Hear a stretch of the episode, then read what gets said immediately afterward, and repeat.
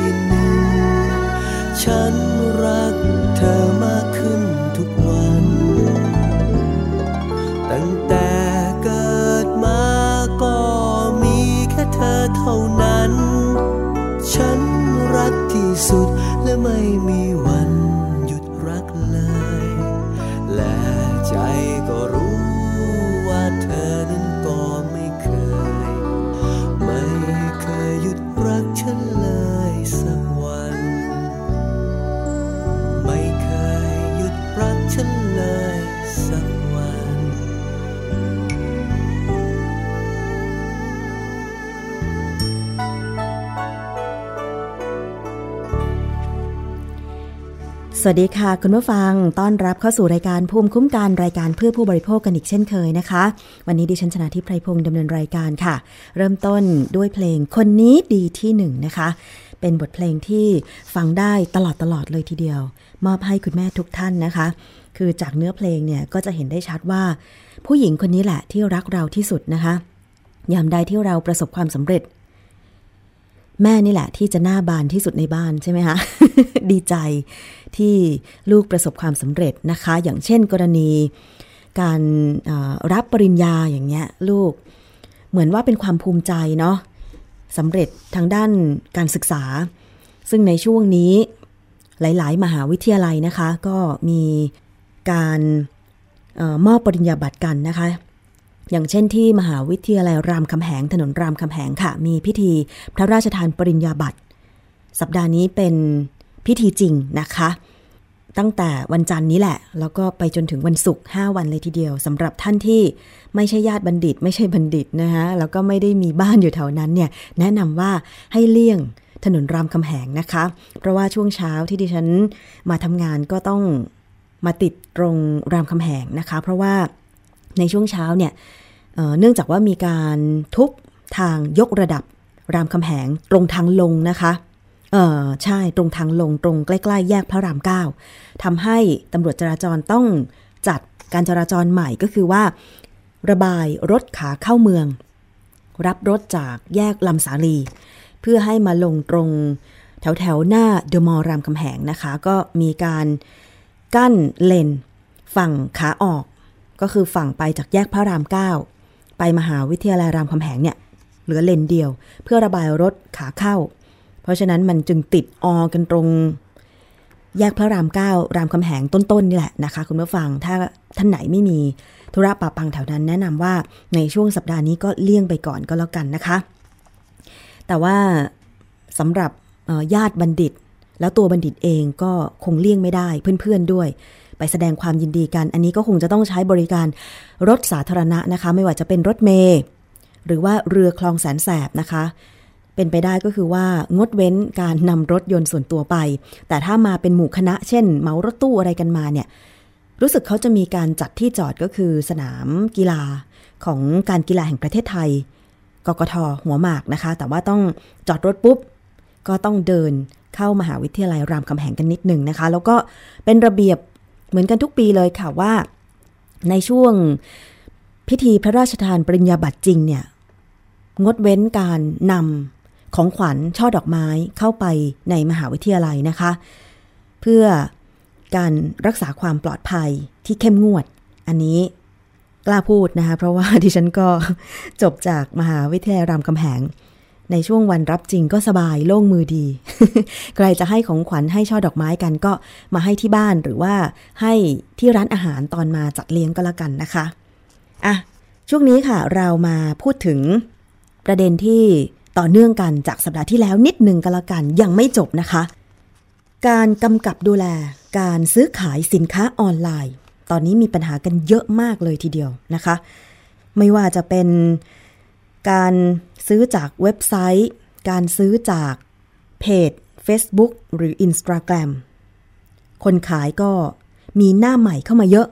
หน่วยงานภาครัฐ ที่เข้ามากำกับดูแลบางที เจ้าหน้าที่ก็ยังไม่เพียงพอ กฎหมายก็ยังไม่ครอบคลุมทำให้เมื่อเกิดปัญหาปุ๊บเนี่ย ผู้บริโภคเองนั่นแหละที่จะต้องรับผลกระทบตรงนี้โดยตรง โดยเฉพาะปัญหาสั่งของไม่ได้ของปิดเว็บไซต์ ปิด เพจหนีอะไรอย่างเงี้ย แล้วก็มีถึงขั้นว่า มีการนำเอกสารหลักฐานของคนที่เคยซื้อขายออนไลน์ โดยเฉพาะหลักฐานทางการเงินเนี่ยนะคะ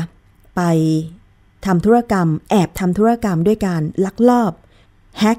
ข้อมูลแล้วก็ลักลอบโอนเงินเข้าบัญชีตัวเอง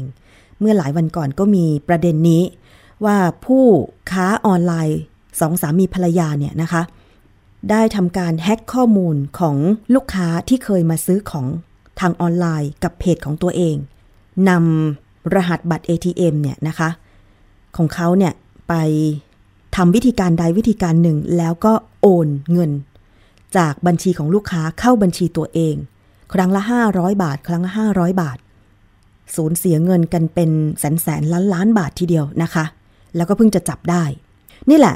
ความไม่ปลอดภัยของข้อมูล เมื่อมีการทำธุรกรรมออนไลน์เป็นอีกเรื่องหนึ่งที่ผู้บริโภค กังวลทำให้หลายท่านไม่กล้าทำธุรกรรมผ่านออนไลน์ ดิฉันเป็นคนหนึ่งที่ยังไม่กล้าทำธุรกรรมออนไลน์เลย ถ้าจะมีบ้างก็แค่ซื้อของเล็กน้อย แต่ไม่บ่อย นับครั้งได้เลยตั้งแต่เขาเริ่มทำธุรกรรมหรือว่าซื้อขายของออนไลน์นี่นะคะ เพราะฉะนั้นเนี่ย เมื่อมีปัญหาแบบนี้หน่วยงาน คุ้มครองผู้บริโภค อย่างสำนักงานคณะกรรมการคุ้มครองผู้บริโภคหรือสคบเนี่ยเขาจะดูแลผู้บริโภคอย่างไร วันนี้นะคะดิฉันก็มีเสียงของทางด้านคุณอนุพงศ์เจริญเวทนักสืบสวนสอบสวนชำนาญการพิเศษ สำนักงานคณะกรรมการคุ้มครองผู้บริโภค ที่ได้กล่าวไว้ในเวทีเสวนา กำกับตลาดดิจิทัลให้เป็นธรรม เนื่องในวันผู้บริโภคสากล 14 มีนาคม 2561 ที่ผ่านมา วันผู้บริโภคสากลเนี่ย 15 มีนาคมของทุกปีนะคะ แต่ว่าปีที่ผ่านมาเนี่ย ปีนี้เนี่ยเขาจัดวันที่ 14 และ 15 มีนาคม 2561 ซึ่งมีการร่วมมือกันของหลายหน่วยงานทั้งมูลนิธิเพื่อผู้บริโภค ทั้งศูนย์วิชาการเฝ้าระวัง และพัฒนาระบบยา ทั้งสคบนะ เมื่อครั้งก่อน ดิฉันได้นำ ข้อมูลจากคุณสุรังคณาวายุภาพ ผู้อำนวยการสำนักงานพัฒนาธุรกรรมอิเล็กทรอนิกส์องค์การมหาชน กล่าวถึงบทบาทหน้าที่ แล้วก็คำแนะนำสำหรับผู้บริโภคเมื่อเกิดปัญหาการซื้อขายออนไลน์ กันไปเรียบร้อยแล้ว วันนี้เรามาฟังซิว่าทางสคบอเอง มีมาตรการที่จะกำกับดูแล เรื่องของการซื้อขายออนไลน์อย่างไร และเมื่อมีปัญหาจะสามารถร้องเรียนติดตามให้ผู้บริโภคได้มากขนาดไหน ไปฟังเสียงของคุณอนุพงศ์ค่ะ ผู้บริโภคไทยเนี่ยในเรื่องของการยื่นเรื่องร้องเรียนหรือเรื่องร้องเรียนนะผมไม่ค่อยเป็นห่วงนะครับ เพราะว่าอะไรนะครับ ผมมองว่าทุกวันนี้ช่องทางในการร้องเรียนเนี่ยมันมันค่อนข้างสะดวกทำได้หลายหน่วยงานนะครับทางมูลที่ก็ได้ทางสคบก็ได้สพตอก็ได้หรือระดับในท้องถิ่นก็ได้มีหลายๆหน่วยงาน ทั้งเป็นภาคเอกชนและภาคราชการนะครับ แต่ผมมองว่านะครับมองว่าปัญหาเนี่ยมันอยู่ตรงการจัดการเรื่องนะครับ ทั้งเรื่องร้องเรียนที่ไม่ได้เป็นดิจิทัลนะครับหรือแม้แต่เรื่องร้องเรียนที่มันเป็นดิจิทัลนะครับขนาดเรื่องร้องเรียนที่ไม่ดิจิทัลแบบธรรมดาธรรมดาเนี่ยทุกวันนี้ก็ยังจัดการกันไม่หวานไม่ไหวนะครับแต่ทุกวันนี้พอมันโลกมันเปลี่ยนไปเป็น 4.0 ปุ๊บเนี่ยดิจิทัลเข้ามาแทนนะครับตื่นขึ้นมาผมก็มองว่าเนี่ยในเนี่ยก็ต้องมีหลายหลายคนตื่นขึ้นมาก็ดูก่อนเลยว่า สินค้าร้านค้าของที่จะซื้อวันนี้มาหรือยังเซลล์หรือยังนะครับทุกวันนี้หาข้อมูลได้หมดจะซื้อทีวีหนึ่งเครื่อง เข้า Lazada มั่งเข้า s h อ p e e มั่งเข้า Home Pro มั่งเพื่อเช็คดูราคาก่อนนะครับนี่คือลักษณะของพฤติกรรมที่มันเปลี่ยนไปนะครับเปลี่ยนไปเดี๋ยววันนี้มาคุยต่อว่าพฤติกรรมที่มันเปลี่ยนไปแล้วเนี่ยปัญหาที่มันเกิดขึ้นนะครับ แม้แต่ในมุมของภาคเอกชนหรือภาคราชการเนี่ยในการแก้ไขปัญหาเกี่ยวกับเรื่องของการคุ้มครองพวกด้านดิจิทัลเนี่ยมันเกิดจากอะไร ผมมองว่าอันดับแรกคือมันเกิดจากเรื่องของ Data คือข้อมูลนะครับข้อมูล ดังนั้นผมมองว่าถ้าเกิดว่าเราจะกำกับดูแลเนี่ยการทำตลาดแบบดิจิทัลหรือพาณิชย์อิเล็กทรอนิกส์เนี่ยข้อมูลเป็นสิ่งสำคัญนะครับ ข้อมูลในที่นี้หมายความว่า ข้อมูลของตัวคนขาย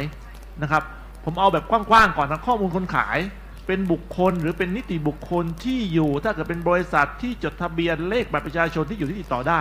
อันนี้เป็นพื้นฐานสำคัญนะครับ ซึ่งข้อมูลพวกนี้ถ้าเกิดเราดูทุกวันนี้เนี่ย ในกลุ่มที่เป็นผู้ประกอบธุรกิจใหญ่ ๆ ไม่ยากนะครับ หาตัวตนได้ เอาแค่หาตัวตนก่อนนะ หาตัวตนหาคนขายหาที่อยู่ที่ติดต่อได้ไม่ยาก แต่มันจะมีอีกกลุ่มหนึ่งนะครับ ไอ้ที่ขายทางไลน์ทางเฟซที่อุปโลกขึ้นมาลอยๆ เป็นเจ้าเล็กๆไอ้พวกเนี้ยนะครับเพราะผมมองว่าต่อให้รัฐหรือภาคเอกชนเนี่ยเราช่วยกันทำอย่างเต็มที่แล้ว มันก็จะมีกลุ่มที่ยินดีที่จะเดินเข้ามาสู่สนาม ยินดีที่จะเป็นผู้ประกอบการที่ดีนะครับ ได้รับการสนับสนุนจากทางรัฐนะครับ แต่มันก็จะมีอีกกลุ่มหนึ่ง ซึ่งเป็นสีเทาๆ แกมดำๆน่ะไม่เข้าทำยังไงก็ไม่เข้าสู่กลุ่มพวกนี้พวกนี้ผมมองว่าต้องมีกฎหมายหรือมาตรการที่เข้มข้นนะครับ ถ้าเจอต้องเด็ดขาดนะครับ เพราะว่าต่อไปเนี่ยถ้าเกิดว่าเราคุ้มครองแบบโอเคแล้วระบบมันถูกต้องทุกอย่างสมบูรณ์ มันจะกลายเป็นว่าเรามาคุมแต่ตัวผู้ประกอบธุรกิจที่ดี ที่เขาเป็นเด็กดีพูดง่ายๆแต่เด็กเกเรหน่อย ไม่มีใครสนใจ ผมไม่เข้า เพราะว่ากฎหมายไม่ได้บังคับ ผมไม่เข้าเพราะว่าโทษมันเบา ผมไม่เข้าเพราะผมไม่ได้มาตรการอะไรจากรัฐในการสนับสนุนเลยนะครับ นี่คือสิ่งที่มันเกิดขึ้นนะครับ เพราะผมมองว่าถ้าเกิดว่าเรามี Data มี Big Data ข้อมูลเนี่ยใครก็แล้วแต่จะเป็นผู้ประกอบธุรกิจประเภทเนี่ยต้องเข้ามาอยู่เอา Data มาใส่ในนี้ให้หมดนะครับ หรือนะครับหรือแม้แต่บางอย่างบางประเภท ที่คุณจะเอามาซื้อขายกันในโลกออนไลน์เนี่ยมันก็ต้องมีความเข้มข้นเพิ่มระดับขึ้นไปโอเค ซื้อของใช้ธรรมดามันไม่แปลกนะครับ แต่ซื้ออะไรที่มันเกี่ยวกับชีวิตเกี่ยวกับสุขภาพ มันก็ต้องมีความเข้มข้นขึ้นมาอีกว่า ใครจะขายได้บ้างคนจะขายได้ต้องทำอะไรแบบไหนอย่างไรนะครับ ซึ่งเมื่อกี้ตอนช่วงแรกเนี่ยทางผู้วิจัยก็ยกตัวแบบของทางเมืองนอกขึ้นมา ผมก็เห็นด้วยบางตัวแบบนะครับ บางตัวแบบอย่างเช่นเอสโคถามว่าดีไหมดีนะครับ แต่อย่าลืมว่าในไทยเนี่ยมันมีเอสโคอยู่ตัวแล้วในเรื่องของการซื้อขายอสังหานะครับเราอาจจะต้องถอดบทเรียนจากตรงนั้นก่อนว่าเฮ้ยในแวดวงอสังหาทำไมมันมีมาแล้ว แล้วมันใช้ไม่ได้ มันเดินไม่ได้มันไปไม่ดีมันติดขัดตรงไหนนะครับคืออย่างน้อยมาเป็นหลักประกันก่อนนะครับเพราะผมมองว่าถ้าเกิดว่ามี Big Data ที่สมบูรณ์นะครับในการแก้ไขปัญหาในมุมของผู้บริโภค ภาครัฐ หรือภาคเอกชนเนี่ยก็สามารถเข้าไปเก็บเกี่ยวไปหาเอกสารหาข้อมูลได้นะครับ ผมมองว่าทุกวันนี้น่าจะเป็นเหมือนกันหลายหน่วยงานที่ผมคุยมา ทั้งภาครัฐภาคเอกชนเนี่ยเรื่องร้องเรียนที่ได้รับเข้ามาปุ๊บเนี่ยขาดขาดข้อมูลที่เป็นสาระสำคัญนะครับ บางครั้งเนี่ยการช่วยเหลือเยียวยา แทนที่มันจะเร็วขึ้นนะครับ เราก็ต้องไปเสาะแสวงหาข้อมูลนะครับ ผมยังคุยกับทางอาจารย์เลยครับเมื่อกี้ว่า เราจะไม่โทษประชาชนเลยนะครับ เพราะว่าอะไรแม้แต่หน่วยงานรัฐบางครั้งเนี่ยพอได้รับเรื่องร้องเรียนมา เราจะขอข้อมูลบางสิ่งบางอย่าง จากบางหน่วยงานที่เป็นภาคเอกชน จากบางหน่วยงานที่ยังเป็นภาครัฐ มันก็ยังมีเส้นขีดกั้นอยู่ว่า ต้องเป็นหนังสือมีเงื่อนไขต้องนู่นต้องนี่ อันนี้เปิดเผยไม่ได้ไม่กล้าเปิดเผย เดี๋ยวจะถูกฟ้องนู่นนี่นั่นนะครับ ดังนั้นไม่แปลกเลยที่ประชาชนยังเข้าไม่ถึงข้อมูลประเภทนั้นนะครับ หรือพอเรามี Big Data ทุกอย่าง คนขายอันไหนที่ธุรกิจประเภทไหนถ้าเกิดมันมีตัวแทนด้วยก็ต้องขึ้นข้อมูลขึ้นทะเบียนให้หมดว่าคนที่เป็นตัวแทนเป็นโบรกเกอร์เป็นนายหน้าเป็นตัวแทนจำหน่าย ก็ว่าไป อีกหน่วยงานหนึ่งที่ผมว่าเป็นอ่าเป็นหน่วยงานสำคัญคือสถาบันการเงินนะครับสถาบันการเงิน ผมยกตัวอย่าง ผมยกตัวอย่างเรื่องร้องเรียนนะครับที่ความเห็นส่วนตัวนะผมยกตัวอย่างเรื่องร้องเรียน ทุกวันนี้ธุรกิจเสริมความงามนะครับ ถ้าเราไปเดินตามห้างตามตามสรรพสินค้าใหญ่ๆนะครับจะมีการเชิญชวนให้การซื้อสินค้ารูดบัตรนะครับ เรียกไปทาครีมให้โปรโมชั่น 1 0 0 0 0แสนจ่าย 5 0,000 ได้ 2 0 0แสนจ่ายวันนี้ได้เท่านี้ได้ส่วนลดต่างๆ นานา พี่มีบัตรไหมคะ พี่มีบัตรไหมคะ พี่มีเลขบัตรไหมแล้วเอาบัตรไป แล้วเอาไปรูด เอาไปใช้นู่นนี่นั่นนะครับ ตรงเนี้ยผมมองว่าจริงๆมันเป็นผมมองว่าถ้าเกิดว่าสถาบันการเงินนะครับ ผมพูดง่ายๆว่าให้ความร่วมมือนะครับ หรือจริงใจในการแก้ไขปัญหาให้กับผู้บริโภค โอเค บัตรมันรูดไปแล้ว แต่ต้องยอมรับว่ามันเป็นการซื้อขายสินค้าหรือบริการล่วงหน้า คือรูดจ่ายเงินก่อนยังไม่ได้ใช้ ไอ้ครีมไอ้ทำหน้ายังไม่ได้ใช้ แต่พอเรากลับมาถึงบ้าน เรามาตรวจสอบอย่างละเอียดมาศึกษาอย่างละเอียดนู่นนี่นั่น พอเราโทรไปที่แบงก์บอกว่าเฮ้ยผมจะขอยกเลิกขอไม่เรียกเก็บเงินในส่วนนี้ได้ไหมแบงก์บอกไม่ได้แบงก์บอกได้ก็ได้ แต่ต้องให้ร้านยกเลิกมาเห็นไหมครับ มันไม่เรื่องตลกไหมครับ เราเป็นคนใช้บัตรแบงก์เป็นเจ้าของบัตร แต่พอเราจะยกเลิกกับแบงค์แบงค์บอกว่าต้องให้ร้านยกเลิกมาเนี่ยผมมองว่าถ้าเกิดภาครัฐ หรือว่าสถาบันการเงินให้ความร่วมมือในส่วนนี้ว่าการซื้อขายสินค้าหรือบริการบางอย่างนะ ที่ยังไม่ได้รับสินค้าหรือบริการเนี่ยมันต้องมีเรื่องง่ายๆว่าระยะเวลาในความพึงพอใจของสินค้าหรือบริการอย่างน้อย 3 วัน 5 วันต้องยกเลิกอะไรได้ในเบื้องต้นครับในส่วนของทางสคบนะครับก็คือเรื่องร้องเรียนนะครับการซื้อสินค้าหรือบริการทั้งดิจิตอลไม่ดิจิตอลนะครับถ้าเกิดมีปัญหาก็ร้องมาทางในส่วนทางสคบได้นะครับเราก็ดำเนินการเราก็จะมีกระบวนการนะครับก็คือกระบวนการในการเจรจาไกลเกลี่ยกระบวนการในการฟ้องคดีแทนนะครับเพียงแต่บางอย่างนะครับเพียงแต่ข้อมูลบางอย่างในการฟ้องคดีแทนเนี่ย เราอาจจะต้องขอจากหน่วยงานที่เกี่ยวข้อง อย่างเช่นว่าถ้าเกิดเราไปซื้อผลิตภัณฑ์สุขภาพนะครับออนไลน์หรือไม่ออนไลน์ก็แล้วแต่ เอามากินเอามาใช้และปรากฏว่าได้รับความเสียหายถึงแก่ชีวิต ได้รับความเสียหายจากนู่นนี่นั่นก็แล้วแต่นะครับ ถ้าเกิดเราเรียกมาคุยมาเจรจาแล้วตกลงกันได้ โอเคแล้วก็จบ แต่ถ้าเกิดตกลงไม่ได้ เราอาจจะต้องขอข้อมูลจากหน่วยงานที่เกี่ยวข้อง ว่าไอ้สินค้าตัวนี้ผลิตภัณฑ์ตัวนี้มันมีสารต้องห้ามไหมมันได้ขึ้นทะเบียนถูกต้องหรือไม่อย่างไรนะครับ หรือในกรณีที่เราไปใช้บริการเกี่ยวกับเสริมความงามนู่นนี่นั่น แล้วได้รับความเสียหาย ถ้าเกิดแพทย์เป็นคนทำนะครับ เราก็ฟ้องดำเนินคดีได้ แต่บางครั้งก็จะเกิดต่อว่า อาจจะต้องมีผู้เชี่ยวชาญอย่างแพทยสภาให้ความเห็นอะไรในเบื้องต้นก่อนค่ะนั่นคือเสียงของคุณอนุพงศ์นะคะจากสคบที่กล่าวไว้ในเวทีเสวนาการกำกับตลาดดิจิทัลให้เป็นธรรม ที่คุณอนุพงษ์เจริญเวทนักสืบสวนสอบสวนชำนาญการพิเศษ สคบเนี่ยได้กล่าวมา จริงทั้งนั้นเลยนะคะ แม้แต่กรณีตัวอย่างเวลาไปเดินห้างเนี่ยคุณผู้ฟังเคยรู้สึกเหมือนที่ฉันหรือเปล่า บางทีเราตั้งใจดูของโน่นนี่นั่น สวยๆ งามๆ ไปตามอารมณ์ของเรา หรืออยากจะแวะทานโน่นทานนี่นะคะ แต่บางทีเนี่ยมีการตั้งบูธแบบเชิญชวน ไม่ได้เชิญชวนเปล่าๆนะปรีเข้ามาหาเรา ลักษณะปรีก็คือว่าพอเห็นเราปุ๊บเนี่ยนะคะ เราเดินชมโน่นชมนี่ จริง ๆ เราไม่ได้ตั้งใจมองเขาหรอก ปรากฏว่าปรีเดินอย่างเร็วเข้ามาหาเรา คุณพี่คะขอเวลานิดนึงค่ะ พอเราบอกว่าออขอโทษค่ะ พอดีมีธุระต้องทำอะไรอย่างเงี้ยนะคะ เราก็โบกมือไป คุณพี่คะแป๊บหนึ่งนะคะ เดี๋ยวขอเวลาสักประมาณ 2 นาทีเองค่ะ ดิฉันมีผลิตภัณฑ์ตัวใหม่มาขอเชิญทดลองใช้อะไรอย่างเงี้ยเป็นดิฉันดิฉันก็รู้สึกรำคาญเหมือนกัน อันนี้ต้องบอกตรงๆ ใช่ไหมคะ หรือแม้แต่แบบบริการสินเชื่ออะไรต่างๆเนี่ยคือเราบอกแล้วว่าขอประทานโทษค่ะ เราไม่ขออรับบริการของคุณอะไรอย่างเงี้ยนะคะก็ยังเซาซีอะไรอย่างเงี้ยมันมันกวนใจใช่ไหมคะ เพราะฉะนั้นเนี่ยถ้าสมมุติว่ากวนใจมากๆ เนี่ย จะฟ้องได้ไหม คือคือฟ้องหมายถึงว่าจะร้องเรียนได้ไหมใช่ไหมคะทางห้างเนี่ย ก็คงจะต้องมีมาตรการเนาะให้มาเช่าพื้นที่บูธแล้วเนี่ย ก็ต้อง ให้อยู่ในส่วนของบูธไม่ใช่ว่าเดินปรีไปกวนใจลูกค้า ถ้าลูกค้าปฏิเสธไม่ต้องการก็ ก็น่าจะปล่อยให้ลูกค้าได้เดินตามสบายอะไรอย่างเงี้ยนะคะ เหมือนเหมือนจ้องแล้วก็จิกที่จะหาเหยื่อรายต่อไปอะไรอย่างเงี้ยนะคะ อันนี้หลายคนเป็นหรือเปล่าดิฉันเป็นนะบางทีมาขวางทางเดินด้วยอะ่ะ เพราะฉะนั้นถ้าวิธีการแก้ไขปัญหาส่วนตัวก็คือต้องปฏิเสธให้ถึงที่สุด แต่ถ้าบางคนที่เคยเกิดปัญหาแล้วก็ร้องเรียน เช่น การไปหลงเชื่อ ไปซื้อคอร์สเสริมความงาม ไปรูดบัตรเครดิต4ี่ห้าหมื่นปรากฏว่า พอไปรับบริการจริง ๆ กลับ ไม่ได้รับบริการตรงตามความต้องการ หรือบริการไม่ดีนะหรือ ในขณะที่นวดหน้าเสริมความงามอยู่ พนักงานก็มักจะเสนอขายแพ็กเกจที่ราคาสูงขึ้นสูงขึ้น คุณพี่ซื้อนี่เพิ่มไหมคะนั่นเพิ่มไหมคะ อะไรอย่างเงี้ย นะคะ หรือแม้แต่ปัญหาว่าพอซื้อคอร์สปุ๊บ ไปใช้บริการปั๊บเนี่ยนะคะ กลายเป็นผื่นแพ้ แล้วก็ขอคืนเงินไม่ได้ ถึงขั้นฟ้องร้องกันเลยก็มี ซึ่งดิฉันเองก็เคยนนำ เคสผู้บริโภค กรณีเช่นนี้มานำเสนอแล้ว เพราะฉะนั้นเนี่ยนะคะก็อยากจะให้หน่วยงานรัฐอย่างสคบเมื่อผู้บริโภคร้องเรียน แล้วเนี่ยก็ให้ช่วยเต็มที่ ด้วยความรวดเร็วด้วย อย่างที่คุณอนุพงศ์บอกว่า ร้องเรียนได้เลยที่สคบนะคะ หมายเลขโทรศัพท์ 1166 ทางเว็บไซต์ของสคบก็มี search หาเลย หรือว่าเข้าไปที่ www.ocpb.go.th นะคะ เอาละค่ะช่วงนี้ เราพักรายการกันครู่หนึ่งดีกว่า มีเพลงอีกหนึ่งเพลง ให้ฟังกันมอบให้สำหรับทุกท่านนะคะ เดี๋ยวช่วงหน้ากลับมา เรื่องของสารกัมมันตรังสี เป็นข่าวเป็นคราวกันก่อนหน้านี้ เพราะว่าจะมีปลาดิบ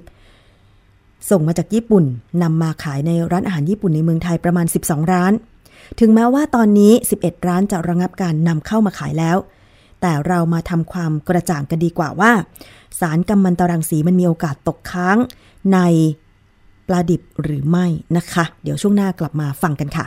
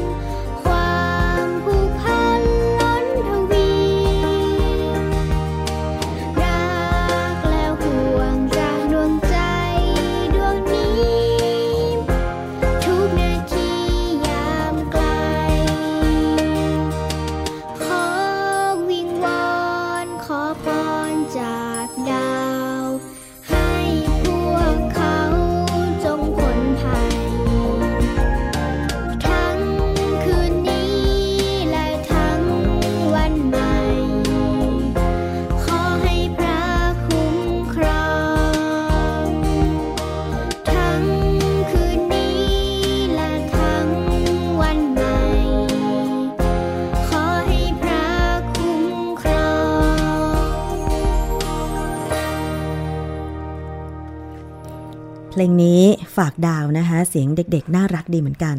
เอาละค่ะช่วงนี้ ต้อนรับหลาย ๆ ท่านนะคะ ที่รับฟังผ่าน facebook.com/thaipbsradiofan แล้วก็มีเพจของ Thai PBS ช่วยแชร์ด้วยนะคะ สวัสดีคุณสุภาพรบอกว่าข้อมูลมีประโยชน์มากค่ะ ชอบกดไลค์ใช่กดแชร์ด้วยนะคะ เพื่อนๆ อีกหลายๆ คนจะได้ฟังกัน ตอนนี้ Facebook ก็คนนิยมที่จะเล่นกัน แต่ว่าเห็นเขาบอกในเมืองไทยเนี่ย ยอด ผู้มีบัญชี Facebook เนี่ยก็คงที่แล้ว แต่ว่าอาจจะไปเเริ่มใช้สื่อสังคมออนไลน์ อื่นๆ กันบ้างพอสมควรอย่างเช่น Instagram หรือว่า Twitter ใช่ไหมคะ แล้วก็โดยเฉพาะ Line ตอนนี้ก็มีคนใช้เยอะ เพราะฉะนั้นการเข้าถึงสินค้าหรือข้อมูลทางออนไลน์เนี่ยมีมากขึ้น แต่ข้อมูลที่ได้นั้นเนี่ยจะเชื่อถือได้มากน้อยขนาดไหน อันนี้เป็นอีกเรื่องหนึ่ง เพราะฉะนั้น ได้เห็นได้ยินได้ฟังเรื่องอะไรมาก็แล้วแต่ ที่ดรแก้วกังสดานอัมภัยนักพิษวิทยา ท่านเคยพูดไว้ในช่วงคิดก่อนเชื่อ ท่านบอกว่าต้องใช้หลักกลมสูตรของพระพุทธเจ้าก็คือ ฟังหูไว้หู ต้องคิดก่อนพิจารณาก่อน หาข้อมูลก่อน ว่าสิ่งที่เราได้ยินได้ฟังนั้นเนี่ยเชื่อได้หรือไม่นะคะ เพราะฉะนั้นช่วงนี้ เราไปฟังช่วงคิดก่อนเชื่อกันเลยค่ะว่า ที่เราได้ยินได้ฟังมาความกังวลใจเรื่อง สารกัมมันตรังสีที่รั่วไหลจากโรงงาน โรงไฟฟ้านิวเคลียร์ที่เมืองฟุกุชิมะ ประเทศญี่ปุ่นที่รั่วไหลเมื่อครั้ง มีเหตุแผ่นดินไหวเมื่อหลายปีก่อนเนี่ยนะคะ ซึ่งตอนนั้นก็มีการออกข่าวเผยแพร่ไปทั่วโลกว่าเมื่อสารกัมมันตรังสีรั่วไหลแล้วเนี่ยนะคะทำให้สัตว์ทะเลบริเวณรอบๆนั้นเนี่ย ต้องงดการบริโภคนะคะ แล้วก็ทำให้ชาวประมงที่ฟุกุชิมะรวมถึงบริเวณใกล้เคียงเนี่ยก็เรียกได้ว่าน่าเห็นใจก็คือไม่มีอาชีพนะต้องหันไปทำอาชีพอื่น แล้วก็ปลาจากฟุกุชิมะก็ไม่สามารถส่งออกไปไหนได้ แต่เมื่อเวลาผ่านไปหลายปีนะคะทำให้มีการตรวจสอบสัตว์ทะเลว่ามีการตกค้างของสารกัมมันตรังสีที่อาจจะเข้ามามีผลกระทบกับร่างกายของมนุษย์หรือไม่นะคะแล้วในเมืองไทยเอง เมื่อประมาณสักสองสัปดาห์ที่แล้ว ก็มีการประกาศบอกว่า ไม่มีการตรวจหาแล้วนะคะ เพราะว่าการตรวจล่าสุดเนี่ยนะคะ เมื่อประมาณปี 2559 ก็ผลออกมาบอกว่า สารกัมมันตรังสีที่ตรวจพบในเนื้อปลาบริเวณแถบเมืองฟุกุชิมะเนี่ยนะคะ ก็คืออยู่ในระดับที่ปลอดภัย แต่ทีนี้ว่าข้อมูลเนี่ยบางคนก็ยังไม่ทราบแน่ชัดว่าปลอดภัยนั้นเนี่ยมันเป็นตัวเลขเท่าไหร่ หรือรายละเอียดเป็นอย่างไรทำให้มีความกังวล แล้วยิ่งมีการออกข่าวว่านำเข้าเนื้อปลาดิบจากฟุกุชิมะมาขายในร้านอาหารญี่ปุ่นของไทย 12 ร้านไม่เปิดเผยชื่อร้าน แล้ว จะมั่นใจได้อย่างไรใช่ไหมคะ ไม่มีผลการตรวจ รับรองยืนยันแม้กระทั่งล่าสุดก่อนจะนำเข้าก็ตาม เพราะฉะนั้นถึงแม้ว่าตอนนี้จะระงับการนำเข้าไป 11 ร้านแล้ว ผู้บริโภคเองก็ต้องการข้อมูลที่ละเอียดแล้วก็เป็นข้อมูลข้อเท็จจริงนะว่า เราจะเชื่อใจได้ไหมว่าสารกัมมันตรังสีที่มันรั่วไหล ไปในท้องทะเลเนี่ย กี่ปีมันถึงจะหมดฤทธิ์ไป จริง ๆ แล้วมันมี ครึ่งชีวิตของสารกัมมันตรังสีของแต่ละชนิดด้วย ซึ่งสารกัมมันตรังสีมันมีหลายชนิดมาก ๆ เลยนะคะ แต่ว่ามันจะมีครึ่งอายุของมันเนี่ยของแต่ละสารไม่เท่ากันนะคะอีกสักครู่หนึ่งก็แล้วกันในช่วงคิดก่อนเชื่อแต่ตอนนี้นะคะ พักฟังเพลงกันก่อนสักครู่เดียวค่ะ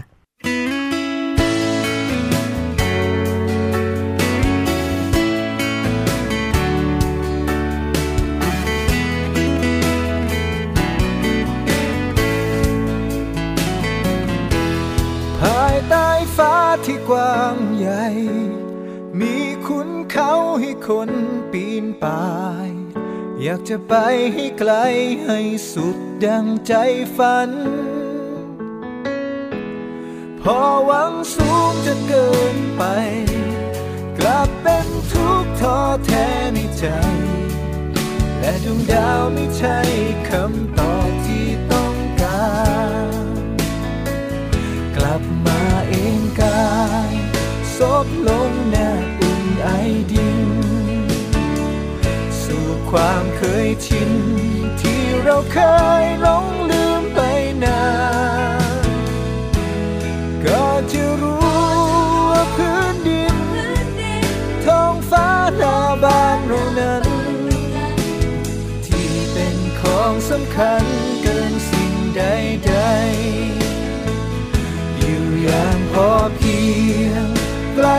ล้ตัวความสุขยังมี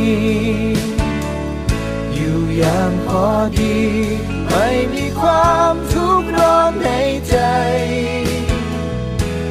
สุขจริงแท้ในชีวิตคน จะค้นเจอได้ไม่ไกล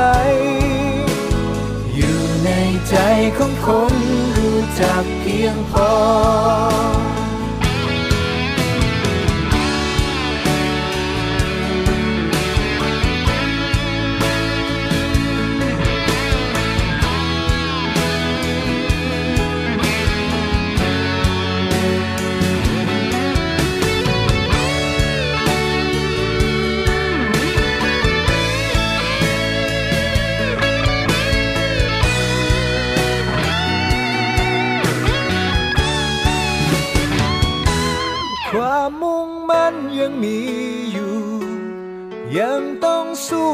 ทำทุกอย่าง อยู่บนทางที่แม้จะเหนื่อยแต่ยังไหวยังต้องคิดต้องทำดี ต้องมาหนับภาคเพียนเข้าไป แต่ดวงดาวไม่ใช่คำตอบที่ต้องการ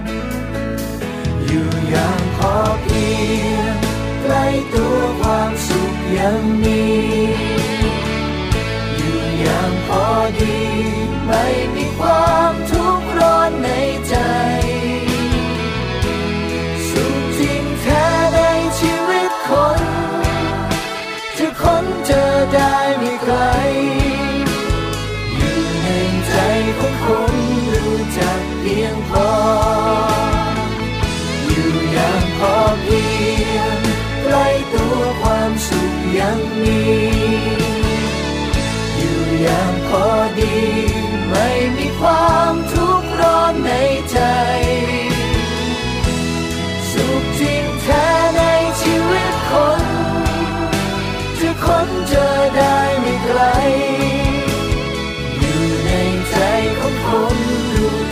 พียงพอ แค่มีคำว่าพอก็สุขเกินใคร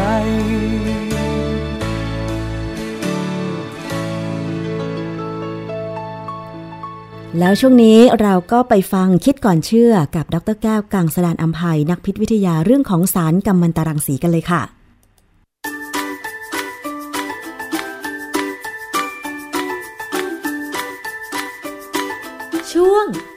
ก่อนเชื่อ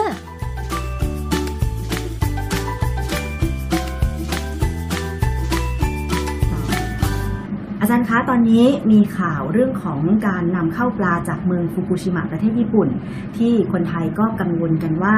อาจจะมีการตกค้างของสารกัมมันตรังสี อันนี้มีคำอธิบายว่ายังไงคะอาจารย์เอ่อความจริงประเด็นอยู่ตรงที่ว่า ไอ้ปลาที่นำมาจากฟุกุชิมะเนี่ย มันเข้ามายังไม่มาก แล้วก็ปกติเนี่ย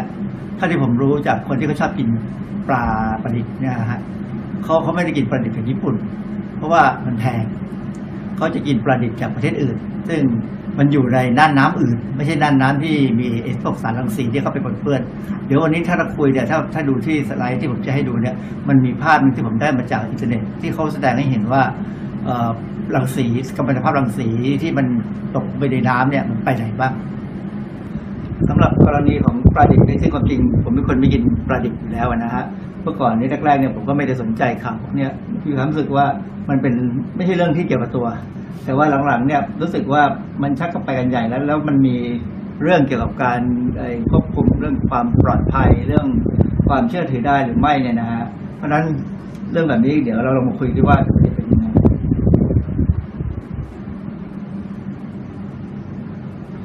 ในเว็บของ Eco Watch เนี่ยเขาก็มีการใช้เครื่องตรวจรังสีอะไรเขาบอกเขาเขาบอกว่ามีคนชาวบ้านแม้กระทั่งคนที่ฟุกุชิมะเองหรือแม้คนญี่ปุ่นมีมีผู้หญิงไทยคนหนึ่งให้สัมภาษณ์เขาไปแต่งงานกับไปอยู่กับสามีญี่ปุ่นที่โตเกียวบอกคนญี่ปุ่นเองจริงก็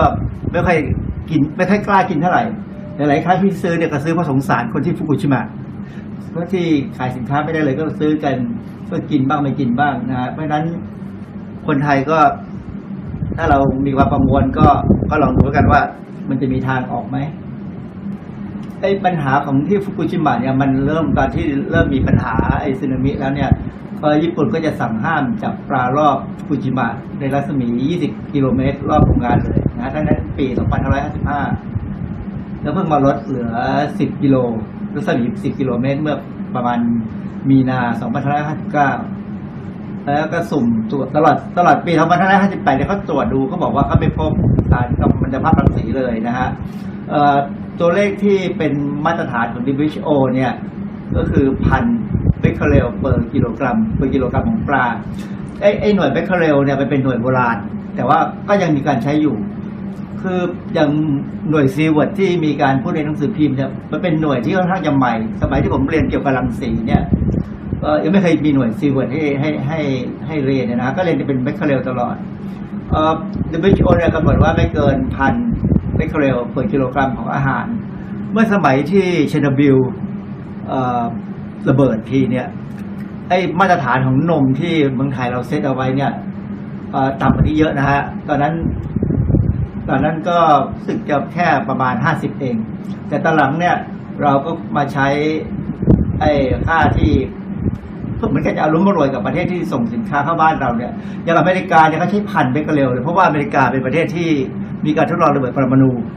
ตั้งแต่โบราณแล้ว แล้วมันก็ยังกระจายอยู่นะฮะญี่ปุ่นก็เป็นประเทศที่ใช้ประมาณพันเหมือนกันแต่ญี่ปุ่นใช้ร้อยหนึ่งเพราะฉะนั้นที่ความจริงญี่ปุ่นเนี่ยก็มีรังสีตกค้างอยู่ตั้งแต่สมัยสงครามโลกครั้งที่สองนะฮะแต่ว่าอย่างกรณีของปลาที่ฟุกุชิมะเนี่ยไอ้รูปที่แสดงให้เห็นเนี่ยจะเห็นว่าอันนี้เป็นโฆษเป็นเป็น ภาพประท้วงของคนเกาหลี เกาหลียังไม่รับนะฮะเกาหลีคือเขาก็ประท้วงเอาว่าเขาไม่ไม่ไม่ต้องการกินปลาที่มีสารรังสีนะฮะความจริงการที่ปลาของฟุกุชิมะมาเมืองไทยเนี่ยมันเพิ่งเริ่มมานะฮะเพราะว่าอย่างเว็บไซต์ของ Japan Time เนี่ยก็บอกว่าเขาก็ไม่ได้ส่งไปไหน เพราะว่าไม่มีใครไม่มีใครกล้าสั่งเขาหรอก แต่ว่าหลังๆเนี่ยพออย่างพอปี 2518 ทั้งปีเนี่ยมันไม่มีปัญหาเนี่ยก็เริ่มมีการติดต่อนำเข้า คือปริมาณที่ส่งเข้ามาเนี่ยค่อนข้างจะน้อยไม่ได้มากอะไรนะฮะเอ่อเพราะฉะนั้นอันนี้ก็ เดี๋ยวเรามาดูด้วยว่าทำไมเราถึงที่ปัญหาที่ที่ทางมูลนิธิเพื่อผู้บริโภคเนี่ย ที่เขาค่อนข้างไม่สบายใจก็คือว่าเมืองไทยไม่ได้ตรวจค่ะไม่ได้ตรวจเลยนะฮะเราใช้ความเชื่อถือญี่ปุ่นนะฮะความจริงเว็บไซต์ของไทย PBS Radio เองเนี่ยเมื่อวันที่ 31 ธันวาคม5ปี 55 เนี่ย ก็มีเรื่องเกี่ยวกับปลาของฟุกุชิบะเหมือนกัน แล้วว่ามีข้อมูลที่ว่าเลขาออยเนี่ยตอนนั้นสมัยเป็นเป็นเลขาคนเก่าเนี่ยนะฮะก็ได้บอกว่าญี่ปุ่นนี่ยก็มีการเฝ้าระวังปลาที่มาจากไม่ใช่แค่ฟุกุชิมะจะมาจากจังหวัดอีกเจ็ดจังหวัดรวมทั้งหมดเป็นแปดจังหวัดนะฮะก็จะมีการตรวจวิเคราะห์ปริมาณรังสีจากห้องปฏิบัติการ ของที่ญี่ปุ่นรับรองมาตรฐานนะฮะสังเกตว่าญี่ปุ่นเป็นคนตรวจเอง ซึ่งมันมันจริงมันมันไม่ค่อยถูกตามหลักการค้าขายที่ว่าทำตรวจเองขายเอง ในขณะอย่างที่เวลาเราส่งมะม่วงไปญี่ปุ่นเนี่ย เราต้องตรวจให้ดี แล้วก็มีใบรับรองไปถึงญี่ปุ่น ญี่ปุ่นตรวจอีกนะเขาตรวจซ้ำเป็นเพราะว่าเขาตรวจได้เขามีห้องแลบที่มัน คือคนญี่ปุ่นเนี่ยค่อนข้างจะให้ความสำคัญกับสินค้านำเข้าว่าต้องดีค่ะถ้าไม่ดีอย่าเข้ามานะฮะเพราะฉะนั้นความจริงเราก็อยากจะได้มาตรฐานของญี่ปุ่นมาใช้กับเมืองไทยเหมือนกันที่ว่าตรวจทั้งเขาและตรวจทั้งเราแล้วก็คอยเช็คกันคือคือปกติเวลาตรวจไอ้การปนเปื้อนหรืออะไรของสินค้าอาหารเนี่ยมันไม่ได้ตรวจทั้งหมดแต่มันเป็นการสุ่มตรวจ แต่ว่าต้องสุ่มให้เป็นว่าจะสุ่มยังไง ซึ่งอย่างเมืองไทยเราเนี่ยหน่วยงานที่สุ่มตรวจได้ก็คือกรมวิทยาศาสตร์การแพทย์ค่ะเขาก็มีวิธีการสุ่มตรวจของเขาเอ่อมีข้อมูลจากข่าวสดออนไลน์นะฮะเมื่อวันวันที่ 6 มีนา 2561 เนี่ย ก็บอกว่ามีข้อมูลบอกว่าไม่พบการปนเปื้อนตั้งแต่เดือนมีนาอ่าปี 59 เนี่ยดังนั้นไทย แคนาดา มาเลเซีย นิวซีแลนด์เนี่ยจึงผ่อนคลาย แต่ความจริงมาเลเซียนี่ มันมีข่าวมีกระแสบอกว่ามาเลเซียก็ไม่ได้ยอมนะฮะ ที่จะยกเลิกยกเลิกการสำแดงใบนำเข้าผลตรวจกัมมันตภาพรังสีนะครับว่า ไม่ต้องตรวจ แต่ว่าเชื่อว่าญี่ปุ่นจะเก็บตัวอย่าง เพราะว่าเขาบอกว่าญี่ปุ่นเนี่ยก็เก็บตัวอย่างปลาไปเจ็ดพันกว่าตัวอย่างพบแค่แปดตัวอย่าง ซึ่งความจริงตัวเลขมันก็ก็น่าสนใจดีว่า เออ ถ้ามันเป็นจริงอย่างที่เขาว่าเนี่ย มันก็มันก็น่าจะเชื่อถือได้ว่าเราว่าความเสี่ยงมันต่ำ แต่มันก็มีอะไรบางอย่างที่สะกิดใจของผมอยู่บ้างเหมือนกันนะฮะเดี๋ยวจะให้ดูข้อมูล เมื่อสักไม่กี่เดือนมานี่เองนะฮะมันมีข่าวว่าบริษัทของญี่ปุ่นบริษัทใหญ่และทำรถยนต์ขายนี่แหละออยอมรับว่าเขาโกหกเรื่องเกี่ยวกับการตัวเลขการกินน้ำมันของรถเขาโกหกมา 25 ปีแล้ว ขายไปทั่วโลกเลยนะฮะก็บอกว่ารถเขากินน้ำมันน้อยแต่จริงแล้วมันไม่น้อย นะฮะคือคือมันอาจจะน้อยกว่าของฝรั่ง แต่ว่าจริงๆมันก็ยังเป็นตัวเลขที่ไม่ค่อยถูกต้อง และอีกข่าวหนึ่งที่เป็นปัญหาก็คือเกี่ยวกับการผลิตเหล็กกล้า อันหนึ่งของบริษัทหนึ่งเหมือนกันนะฮะก็ อันนี้ต้องออกมายอมรับ ต้องออกมาโค้งคำนับ ขอยอมยอมรับความผิดพลาดกันส่งไปเป็นเป็นเป็นการยอมรับทั่วโลกไปเลย นะเมื่อประมาณเดือนตุลาปีหนึ่งเจ็ดเนี่ยข่าวพวกเนี้ยมันมันก็ทำให้เห็นว่า เออญี่ปุ่นนี่ถึงมาตรฐานสูงยังไงมั่วก็มีเหมือนกัน ไม่ใช่ไม่มี เพราะฉะนั้นถ้าเราบอกว่าเรายอมรับว่าเขาตรวจตรวจปลาว่ามีรังสีหรือไม่มีรังสีเนี่ย ก็ให้เผื่อใจไว้หน่อยแล้วกันสำหรับคนที่ชอบกินปลาดิบแล้วคิดว่ากินของญี่ปุ่นได้มันก็ดี ความจริงประเด็นปัญหามันคือว่า ปลาที่ส่งมาเนี่ยมันมาแค่สิบสองร้านหรือสิบสองภัตตาคารเท่านั้นเอง ค่ะ แต่ว่าปลาอย่างปลาแซลมอนที่มีขายตามซูเปอร์มาร์เก็ตหรือตามร้านสะดวกซื้ออะไรก็ตามเนี่ยมันไม่ได้มาจากทางแถบของญี่ปุ่นหรอกเอ่อภาพนี้เป็นภาพที่ผมได้มาจากอินเทอร์เน็ตนะครับจริงมันมีใน YouTube แต่ว่าเขามีคลิปอีกอันนึงที่ดีกว่าเอ่อจะเห็นว่าญี่ปุ่นอยู่ตรงนี้ อันนี้เป็นเริ่มมีการเอ่อปนเปื้อนของรังสี รังสีเนี่ยมันจะกระจายไปตามกระแสน้ำซึ่งญี่ปุ่นเนี่ยจะมันจะมีกระแสน้ำหมุนหมุนไปไปทางอเมริกาทั้งอเมริกาเหนืออเมริกาใต้นะฮะไอ้ไอ้รังสีที่กระจายไปในตอนตอนนี้ข่าวสุดท้ายเนี่ยมันไปถึงแคลิฟอร์เนียแล้วแล้วถึงแคนาดาแล้วด้วย คือปลาที่แคนาดากับแคลิฟอร์เนียเนี่ยเริ่มมีรังสีเข้าไปปนเปื้อน แต่ว่าอยู่ในระดับแค่ประมาณเป็นหนึ่งประมาณไม่เกินหนึ่งเบคเคเรลต่อกิโล ซึ่งอย่างที่เมื่อกี้ผมให้ให้ให้ข้อมูลว่า อเมริกาเนี่ยเขายอมรับถึงพันเบคเคเรลนะฮะเอ่อซึ่งยังหนึ่งนี้ยังถือว่าน้อยน้อยมาก ยังยังเอ่อยังประธานประธานาธิบดีอเมริกาคงจะไม่ใช้เป็นข้อในการจำกัดห้ามนำปลาแซลมอนของญี่ปุ่นเข้านะฮะเอิ่มทีนี้ประเด็นคือว่าประเทศไทยเนี่ยเราอยู่ตรงนี้ ซึ่งกระแสน้ำเนี่ยมันไม่พัดมาบ้ามาบ้านเราหรอกค่ะมันไม่ย้อนเข้าไปและที่สำคัญที่สุดคือ ถ้าเป็นปลาในอ่าวไทยเนี่ยอ่าวไทยเราเป็นอ่าวปิดค่ะ เอ่อน้ำมันวน อันนี้ที่ผมครับกล้าพูดอย่างนี้เพราะว่าผมจำได้ผมเคยฟังเลคเชอร์ของดรสุรพลสุดาราซึ่งเคยบรรยายไว้นะว่าอ่าวไทยนี่เป็นอ่าวปิด เพราะฉะนั้นอะไรที่สกปรกอยู่ในอ่าวไทยมันก็จะวนอยู่อย่างนั้นนะเพราะฉะนั้นปัญหาตอนนั้นที่เรามีเรือล่มเน้นน้ำมันรั่วเนี่ย มันก็ยังวนอยู่ในนี้แหละนะฮะเพราะฉะนั้นใครที่กินอาหารทะเลที่มาจากอ่าวไทยก็ ก็ยอมรับสภาพนิดหนึ่งว่าอาจจะมีอะไรก็ตามจากน้ำมันดิบนะฮะค่ะอาแต่จารว่าย์แล้วมีโอกาสไหมคะที่สารกัมมันตรังสีที่มันแผ่กระจายไปทั่วมหาสมุทรแปซิฟิก มันจะมีโอกาสเข้ามาในอ่าวไทยค่ะเออคงไม่งั้นฮะก็อย่างที่ผมบอกแล้วว่ากระแสน้ำอุ่นเนี่ยมันหมุนหมุนไปทางนี้ของมันค่ะไม่ได้หมุนย้อนมาหาบ้านเรานะฮะเพราะฉะนั้นถ้าเราจะรอถ้าเราอยากคิดว่าเราจะเจอรังสีในปลาก็รอให้เรามีโรงไฟฟ้าปรมาณูก่อนแล้วกัน แล้วถ้ามันแตกขึ้นมาได้มันก็คงเจอเหมือนกันนะฮะอ๋อเพราะฉะนั้น อันนี้คือเหตุผลหนึ่งที่ว่าการมีโรงไฟฟ้าปรมาณูเนี่ยมันมันมันลำบากตรงที่ว่าบางครั้งเนี่ยคนยิงคนญี่ปุ่นเนี่ยเจ้าหน้าที่เขาค่อนข้างจะดีอะนะฮะแต่เรื่องนี้มันเป็นเรื่องของอุบัติเหตุที่กันไม่ได้เลย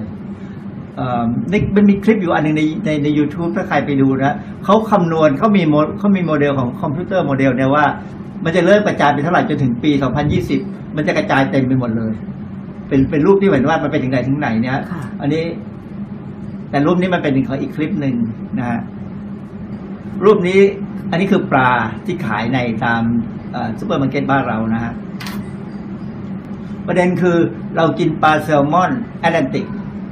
ไม่ได้กินปลาแซลมอนแปซิฟิกนะฮะคือแอตแลนติกเนี่ยจะเราปลาเนี่ยก็จะมาจากนอร์นอร์เวย์นะก็จากนอร์เวย์ Norwegian salmon จากนอร์เวย์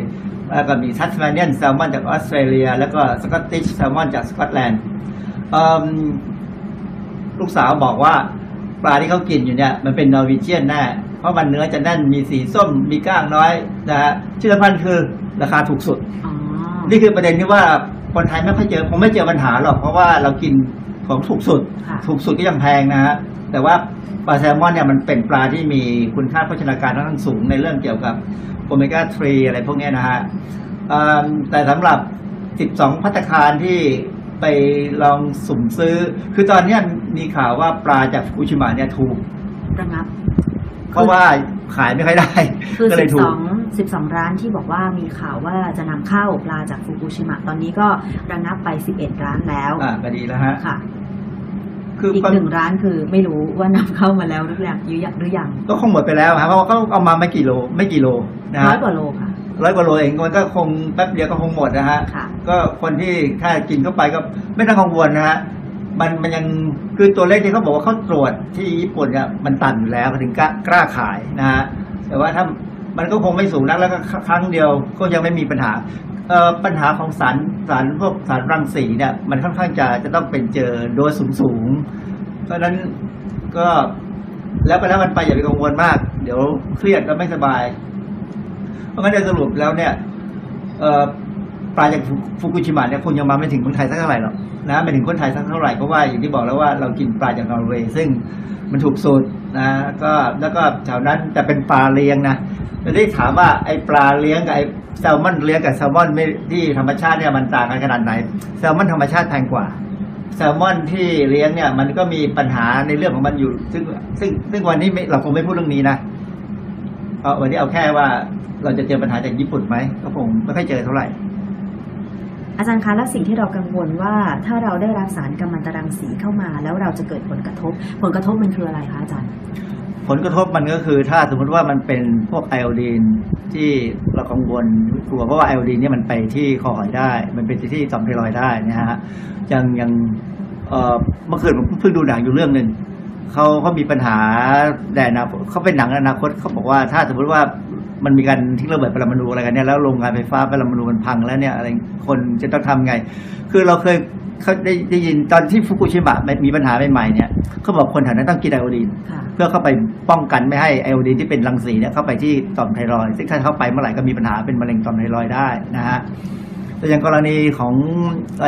ปลาที่มีการปนเปื้อนเนี่ย มันคงไม่มาก คือคืออย่าคิดว่าไอการปนเปื้อนสารรังสีในอาหารทะเลจะเพิ่งมีนะ มีมานานแล้วค่ะสมัยก่อนเนี่ยเอ่อฝรั่งเศสหรือประเทศอื่นเนี่ยไปทดลองระเบิดปรมาณูทดลองปรมาณูที่เอ่อแถวบูบูเกาะไมโครนีเซีย ซึ่งอยู่ห่างๆจากออสเตรเลียไปแต่อยู่เรียกเรียกว่าทะเลใต้ อันนั้นก็มีการปนเปื้อนมาตั้งนานแล้ว แต่ว่าเราไม่ได้สนใจเองค่ะนะฮะก็มันก็พอมีบ้างมันเป็น เป็นเป็นความเสี่ยงของผู้ที่จะบริโภคปลาค่ะซึ่งถ้าจะถ้าชอบกินก็ต้องยอมรับ แต่ถ้าไม่ยอมรับก็กินกุ้งกินกินไก่แทน กินกุ้งเลี้ยงในบ้านเราแทน กินของไทยก็แทนก็ก็ช่วยคนไทยหน่อยก็ดี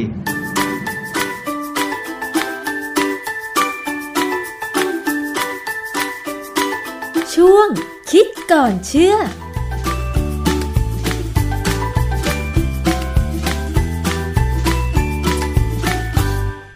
ก็เป็นอีกเรื่องหนึ่งนะคะ ไม่ต้องกังวลค่ะ ถ้า